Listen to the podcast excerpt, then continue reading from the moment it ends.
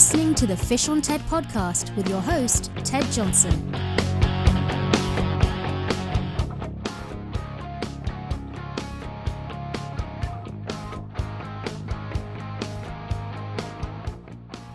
Well, hello, this is Ted Johnson with the Fish on TED podcast. I want to thank everyone for joining us. It is the first part of April in 2020, and what a crazy time. I mean, we've got fishing uh, shut down, it seems like uh, almost all through uh, the nation.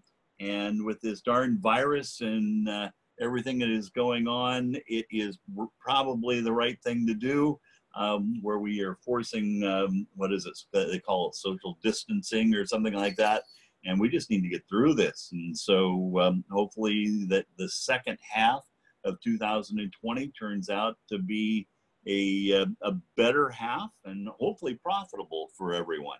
Um, today, without further ado, I have a guest I've been wanting to get on the show for a long time. Um, he is an icon when it comes to fishing in the state of Oregon. He's been uh, on all the different rivers and, and uh, uh, well known throughout uh, all of the different circles. Um, but Jim, are you there? I am here, Ted. Hey, welcome to the show, Jim. Thank you. Good. Well, well, Jim Martin runs Jim Martin's guide guide service out of Junction City, Oregon, and uh, Jim has a knack for putting fish in the boat. And uh, other than uh, the last couple weeks, how's fishing been this year, Jim? It's been spotty, but it's like you know typical fishing. You just got to hit the rivers when the conditions are good, and uh, um, you know, and you some days you have to work a little harder than others, but that's that's fishing, and uh, I think uh, uh, you know water conditions were probably the key factor this year to being successful. Very good. Very good. Well, well, Jim, you have been fishing the Alsea and other um, uh, coastal and inland waters around uh, Lane County and throughout Oregon for how many years now? Well, I got my guide's license in 2000, so this is the 20th year I've been guiding. But I started out as uh, a shoeless little guy at seven, uh, taking my little brother out in the fields up in Five Rivers and catching cutthroat trout and uh, um, migrated on up to steelhead salmon all the way to uh, kokanee to walleye to smallmouth bass to bottom fish to um, if it's got uh, fins and scales, be careful because your guppy might be missing after I leave. you're you're after it now now I'm, I'm I'm certain that some of our listeners are scratching their head. Some of them and most know where the state of Oregon is, but when you say Five Rivers, where is Five Rivers in Oregon?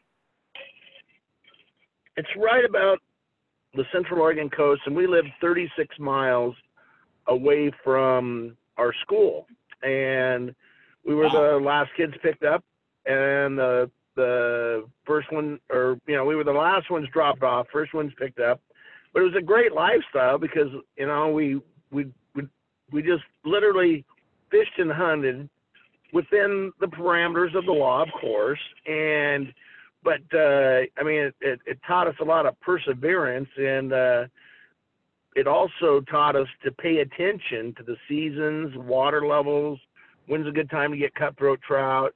Uh, you know, the salmon are going to show up, the lamprey eels, and pretty soon we started kind of putting the puzzle together, and it's like uh, even at that age, you get quite a few aha moments and going, oh, okay. Well, when we start seeing some eels and stuff, we'll probably be able to start catching some cutthroat. And then, of course, the mm. salmon won't be that good up there.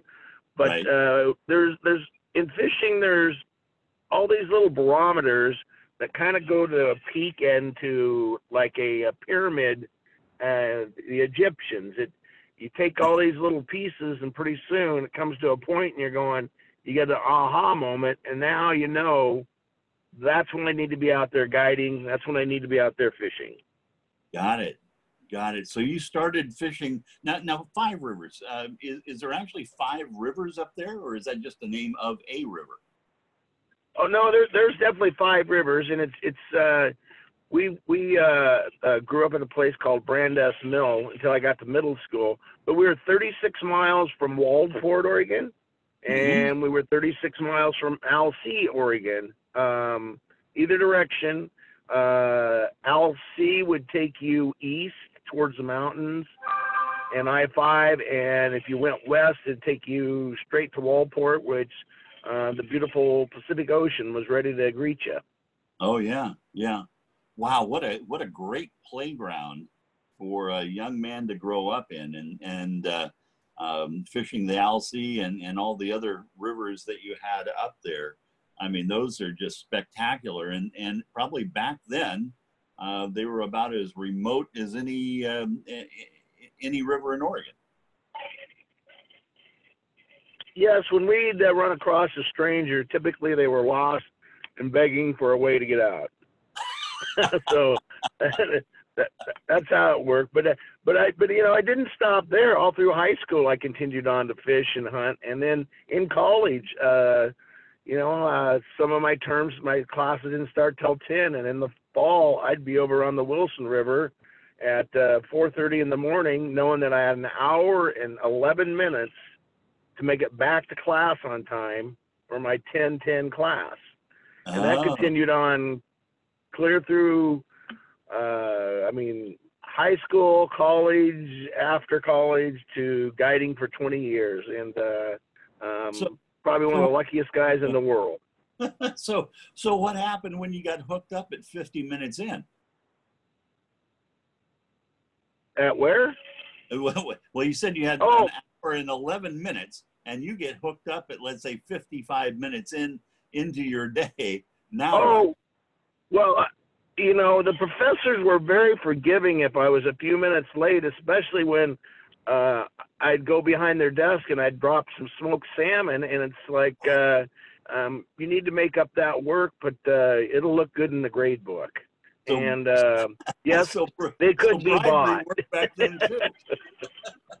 oh yeah it, it, it's it's it's it's it's a staple in our economy and uh it was uh back in the day it was uh no different other than you um you had to be very discreet. And uh you know uh, once in a while you'd walk by your professor in the hallway and you'd he'd, he'd whisper in your ear less salt. And you knew what that meant. Well, well, it seems like nowadays they're passing different things in the hallway, but um, I I would imagine the- yeah oh yeah. The the smoked salmon that you were giving them was really popular, really popular. So, so there. well and the thing go ahead. go ahead No, I was gonna. I was They- gonna say they- there's, a, there's a little gap in your in in your timeline here. So you graduated from Oregon State, and then you started guiding in. No, no, no, no, no. No, no, no. I uh, uh, I graduated from Pacific University in Forest Grove. Okay, Oh. high school was Waldport. Got it. Junior high, junior high was Waldport. High school was Waldport. I went to Pacific University. We were two divisions below Oregon and Oregon State. Could have played there, but I wouldn't have played till I was a junior. Um, but uh, came out of there with a degree. Made coach proud. Um, you know, honorable mention all conference baseball, and then I taught school for five years, and I moved down to Eugene started a business and raised a family. And during the raising of the family, I had some time where I really got really got into the salmon and steelhead fishing on the Willamette and McKenzie and the other rivers. You know, it's monkey see, monkey do. You know, if you're catch them on one river a certain way, you're probably going to catch them on another river a certain way. There's Right. no magic, and Mother Nature does not uh, discriminate. She will take you from the White House to the doo doo house in one day. But uh, that's part of part of the challenge. If you're going to be a guide, then you know you better work hard for people and earn their money, fish or no fish Mhm. and that is where the barometer comes in. You got all these different entities that tells you when's a good time to go. And I mean, I'll, I'll be the first one to call somebody and say, "Hey, the water came up two feet. I can guarantee you how the day is going to go. I go, oh, we're excited. We're not going because I tell you right now, we're not going to catch a fish. I Right. said, now, if you want to go for a boat ride and pay me, I can't think of a nicer guy for you to give your money to.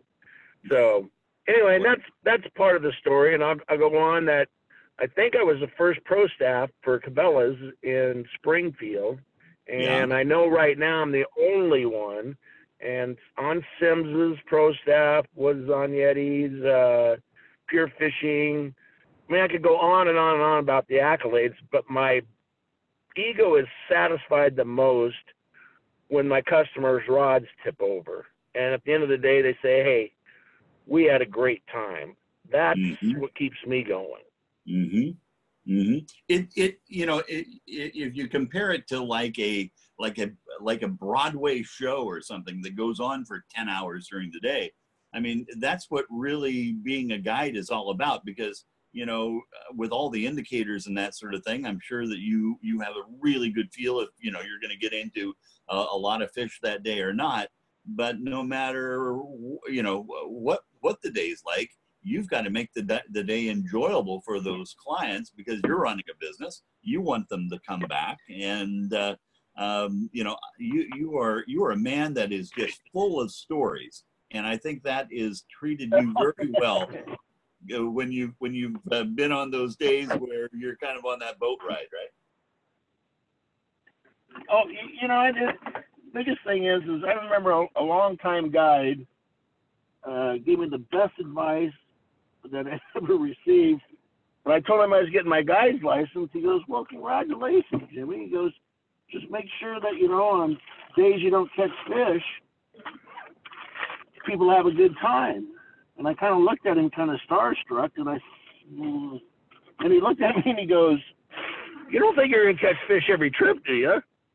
I'm like, well, that's kind of the plan. He goes, well, you better run it up the flagpole with Mother Nature first. He goes, first and foremost, at the end of the day, wish that you didn't have to, you wouldn't have done anything differently. One, and Mhm. two, people are going to take home something, even if it's not a fish.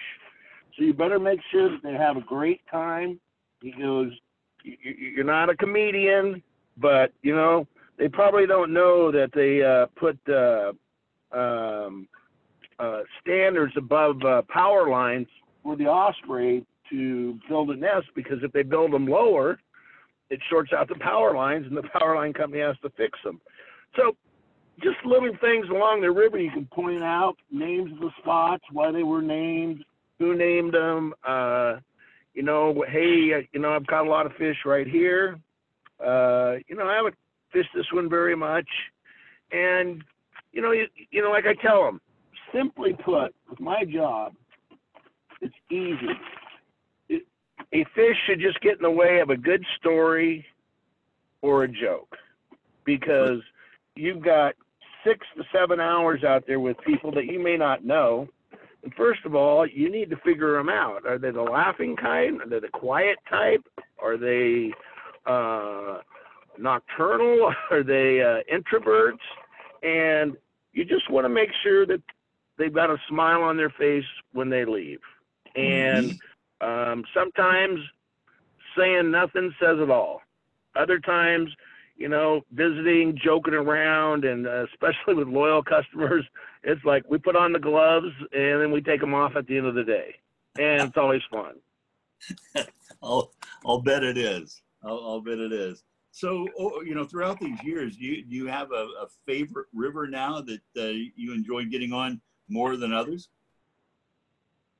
You know, the, it, it, it goes kind of around like a um, a, circle for like winter, spring, summer, fall, autumn. Is there's different uh, uh, different rivers that I target based on the season we're in Mhm, and how I've been fishing them. mhm, So it, it, it just there's like I, I went up to Tillamook and fished for three days.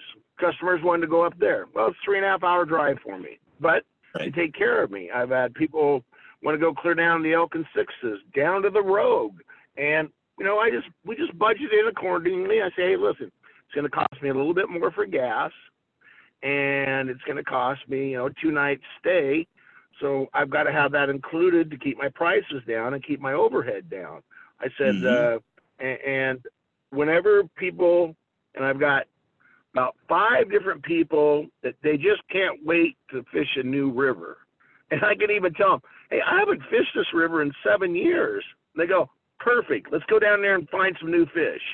And they just love the idea of going out on a new adventure and put a little pressure on my fat butt and and getting out into the uh, uh, uh, new new water system. So it's Yeah. uh it's a very very rewarding job if your customers are smiling at the end of the day.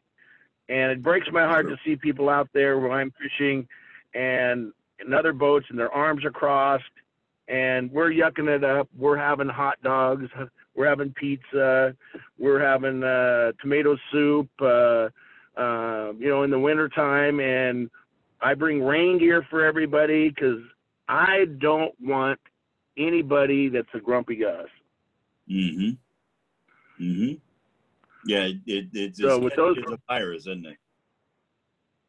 Yeah, well, you know, by bringing rain gear and having heaters and uh, saying, "Hey, listen, I got some Stouffer's lasagna. I just got to set it on this tray. In two and a half hours, you'll be burning your lips with it. And oh, by the way, I've got garlic bread too." I said, regardless, somehow, some way today, we are going to have fun. I said, it might be overeating lunch, but by golly, it'll be fun. oh, that's great. That is great. Now, now, Jim, um, in in regards to your vessel of choice, um, what what do you fish from? Well, I prefer my drift boat due to the fact it's more intimate. I can fish three, sometimes four people. Mhm. but um, I like my chances with no motors. Our waters are low in the fall and in the spring when our big fish are in.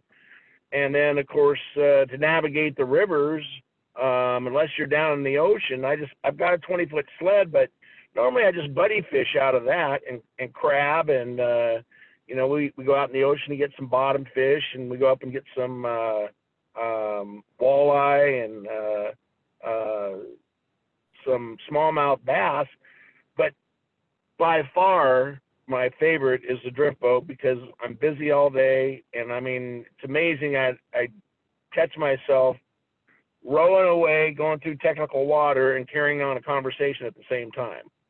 But Mhm. I talked to a clinical psychologist, and he goes, "Oh, that's just your subconscious rowing the boat." He goes, "You're perfectly normal." And I said, "Well, let's see how after six hours of this, how perfectly normal I am." Let's take a vote. Yeah, and his doesn't count. Yeah. Yeah. Oh, that's cool. That's cool. So I, I you know, I, I know your home river. I think is probably the Alsea, just because you grew up there in Waldport and that sort of thing. Have you seen the Alsea change much in regards to steelhead and salmon fishing over the last twenty years? Oh yeah, it's definitely declined, but the rivers that change the most are like the McKenzie and the Willamette here in Lane County.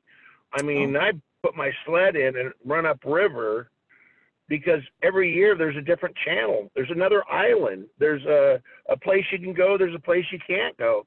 So you you motor up them in your power boat, so you know when you drift down them in your drift boat, you know which channels to take. You take the wrong channel, and you're going to sink your customers and your boats. And that's part of my responsibility is to make sure that we have safe travels. And that's like, well, yeah, I fished it three years ago. Well, three years ago, I can guarantee you it's changed, Mm-hmm. and I don't take those chances. yeah. And anybody that does probably shouldn't. No, I agree. I agree. Yeah, and and in the Willamette Valley, pe- people don't quite realize how much the channel does change. You know, I grew up uh, on the McKenzie River, the one you just mentioned, and my favorite float used to be from Hendricks Park um, down to uh, uh, Camp Creek. And I uh, moved up to the Portland area. This was back in the uh, uh, early uh, 2000s. And the pastor of the church I was going to wanted to have me take him fishing. And I told him a number of times about the McKenzie. And so um, this was, I don't know, 2003 or so. I gave a call down and to a guide that I had heard about and uh, uh, booked a trip and was telling Pastor John about this great section of the river where we'd always hook up on a springer. I mean, it just it was in you know um, inevitable. You'd always hook up on a springer if you if you trolled a uh, you know remember the old pirates, the Rapala pirates through there. Oh yeah, yeah. Or the old uh, uh, hot shot blue pirates and the yeah. uh, green pirates. Yeah, great, exactly. great, great, great. It, exactly. So we, you know, we dragged one through there, and I got him all excited because we were going to get some trout and that sort of thing. And and uh, so anyway, we hopped in the boat with the guide, and I told him really where, where I wanted to go. It was just a few miles downstream from Hendricks, as you remember that. Um, and he goes, "Well, that's gone." what do you mean that's yeah, gone? Yeah, he goes, "The the, the river no, changed channel, and it, you know, and it's now about a uh, it's now about a hundred yards. You know, what would that be? Uh, south of uh, where that channel used to be." And so So lo and behold, we got down there and we stopped the boat and we we walked through that old channel, you know. And uh, I was hoping to find my sunglasses in there and the other st- stuff that I dropped overboard over the years, but it was it was interesting. No, no luck, no luck. No well, you know those blue pirates and those those uh, blue pirates and green pirates uh, just harkens a memory that uh, you know uh, this would have been the 10th years we do a kids with cancer trip. Yeah. And I'm the myself and another guy are the founders, and he's dropped out. So I'm on the board of directors and the founder, the president, whatever. And we That's have cool. probably 150 people show up. We have athletes from Oregon, University of Oregon. We have athletes from Oregon State, and we have the kids with cancer, and they buddy up with their favorite collegiate uh, team, and mm-hmm. sometimes they don't. And we take them down fishing. ODF and W's put 6,000 fish out in front of us, so everybody catches fish. And we do a breakfast, and then we marry up the kids with the boats, the guides. We have about 25 boats, and the kids – get together with the athletes and their guide, and they spend an enjoyable four and a half to five hours on the river catching trout. And when we get to the end, they have a nice hot dog, hamburger, beans, juice, and this year popsicles for the first time that yeah. they absolutely the college kids. They were like, I said, behave yourself. I was in line first. They're reaching over the top of me to get a damn popsicle that I haven't had for 22 years. But anyway, it's it's a very very very rewarding thing to do, and and I help with the the moose kids, uh, um, less privileged kids. They get to fish for trout at a local pond, and then I've done the um, uh, wounded warriors, and I've oh, done yeah. no kids left behind uh, through Barrett and Fox, and um, just feel like I've got to give back, and it feels natural because mm-hmm. the, the luxury I've had of of using the Great Northwest and and 30 of its you know rivers and uh, growing up out here in the Northwest, and uh, I'm like I said, I mean the the accolades from Cabela's and Simms and all these other guys are uh, are one thing, but like I said, my ego is more satisfied with the smile on the faces of everybody, and I got to oh. sum it up at that. Yeah, absolutely, absolutely.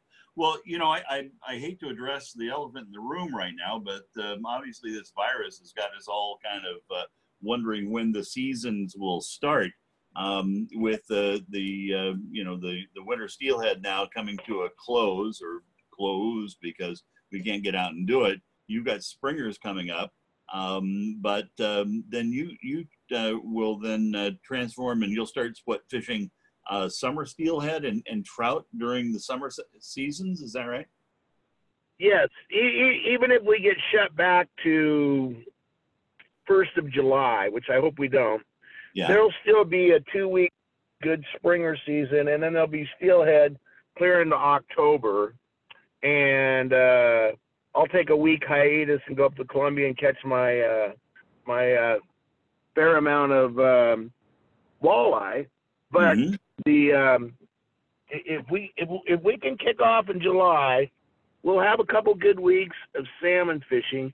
Steelhead, like I said, will go clear through October, Okay. maybe even later. But but following all the social uh, diagrams that have been put in front of us, um, I'm a bachelor, spend a lot of time Netflix, cleaning up my uh, fishing rods and reels and organizing my tackle. So um, I will not take one person out there until the powers to be says go.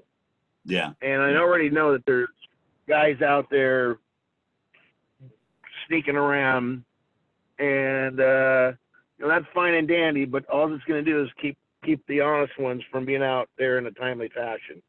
So Yeah. it's um, it is what it is. We'll wear it out.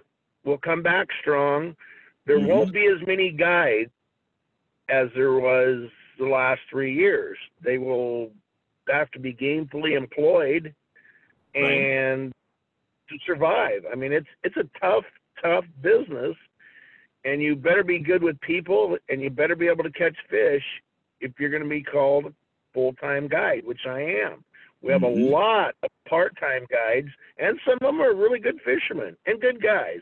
I get all the respect I need out on the river from the uh, uh, other guides. I mean, they treat me very good, and of course, I treat them well Yeah. but uh, I'm afraid I will not see the same faces once we go back because these people are going to have to have a steady income.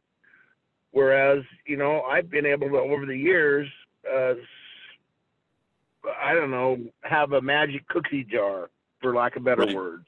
Right. Well, it, it is sad, you know, that there's a lot of new people that have entered into the business over the last few years, and they've, been, you know, they've obviously, and you see them on on the river all the time. They've invested heavily in these uh, new tricked out boats and and pickup trucks, and they've got huge payments to make. And you know, they're they're the ones that are really going to be struggling coming into this new year. And and like you were saying, you you know that some of them are just not going to be here because they've got to feed their family and do the other things that they need to do. And so, uh, Well, You to be honest, be honest with you, Ted. There's there's a certain percentage that you know that makes it bad for all of us that they shouldn't even be out there. And I'm not going to point fingers, and uh, um, but it's reality of it is is you know they catch a few fish and then they get their their guide's license and then they go spend the money on the boats and everything. And next Yeah. thing you know, they're divorced, their house is sold. Um, because it's not as easy as it looks. You Right. spend six to seven hours on the river, you've got a full 12 hour day from the time you took your first sip of coffee to the time that you repacked your bait, cleaned your boat, took your shower, and are having a cup of soup. Yeah, yeah. That's How- a typical day yeah. for a guy. Now, how many times over the last 20 years have you been sitting in your boat and one of your uh, clients turns to you and goes, Jim, you've got the best job in the world. All you do is fish all day long. Oh, there's probably not a week that doesn't go by I get some silly guy telling me that. And I said, you know what the deal is with guides? We start out with two million. And then once we lose and get down to a million, then we get the heck out while we still can. so that's how we handle the guys that think you have the best job in the world. right, right. So tell us just a little bit more about your relationship with Cabela's. That's uh, um, that that's a real feather in your cap. Well, yeah, I actually turned him down two years in a row, and Uh-huh. then Bonnie Mack, the head guy from Pro Staff, flew out and met me and locked me in a room and said, "I'm not leaving until you sign this piece of paper." I said, "Well, the one piece of paper was fine, but, but there was 27 other ones attached to it."